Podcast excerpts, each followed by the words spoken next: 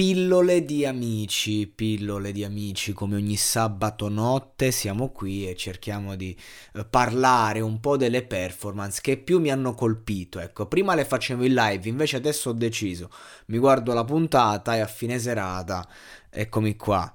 Sì, è, è, un po' peso guardarsi tutta la puntata, devo essere sincero, perché comunque, vabbè, non vanno io con queste cose personali. Vai, San Giovanni, San Giovanni che mh, mm, si conferma come al solito il golden boy di questa edizione, lo diamo come vincitore già annunciato probabilmente, il povero H7 è diventato il Giulia Molino dell'edizione, visto che ci perde sempre, ma perde sempre. Però io, io sono dalla parte del Bonaca perché secondo me è un po' sfortunato anche. E anche la giuria non, non, sa tanto capirlo. Però San Giovanni, ragazzi, questa sera ha fatto due esibizioni molto importanti e particolari, diciamo, importanti per la sua carriera, per la sua crescita.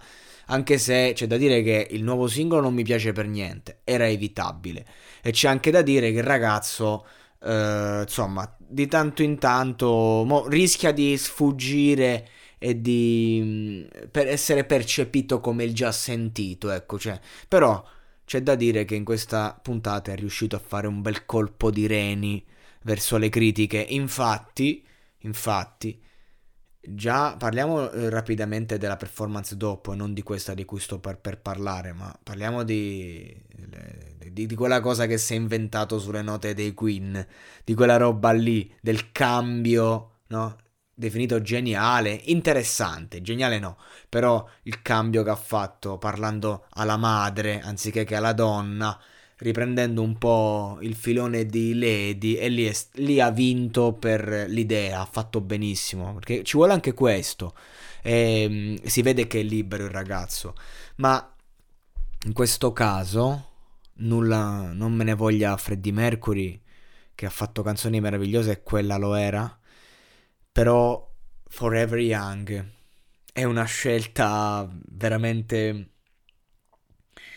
veramente azzeccata per un contesto televisivo, per un talent show, ma per una cover in generale di ogni genere. Il Forever Young, sapete io che cosa mi ricorda? Mi ricorda, era la canzone di Ryan e Marissa in OC, terza stagione, Ryan che va per i cazzi suoi, Marissa che va per i cazzi suoi, la sera si parlano al telefono, ci incontriamo, no, rimaniamo al telefono, non funziona più e parte Forever Young praticamente. e questo è. E, e, e quindi e, la mia generazione ci è legata, però sì, insomma, a parte tutto, però è una canzone storica, epica, meravigliosa, eh, di, di, di un altro livello e San Giovanni la fa veramente da paura. Con quella scenografia dietro, ehm, a livello di barre, io non, per me non, non, c'è nessuno nella scuola di amici che è valido a scrivere le barre. Nessuno, neanche San Giovanni. Scrive popolari, giuste, perfette per il suo target, vendibili, ma non sono queste gran barre. Però ecco, quando ti prende quella nota lì, di quel ritornello lì, in quel modo lì, alzo le mani. Cioè, io ve lo giuro che mentre lo ascoltavo ho avuto un brivido. Ho avuto proprio un brivido. Sarà la canzone, sarà il suo tono, ma mi ha fatto veramente emozionare.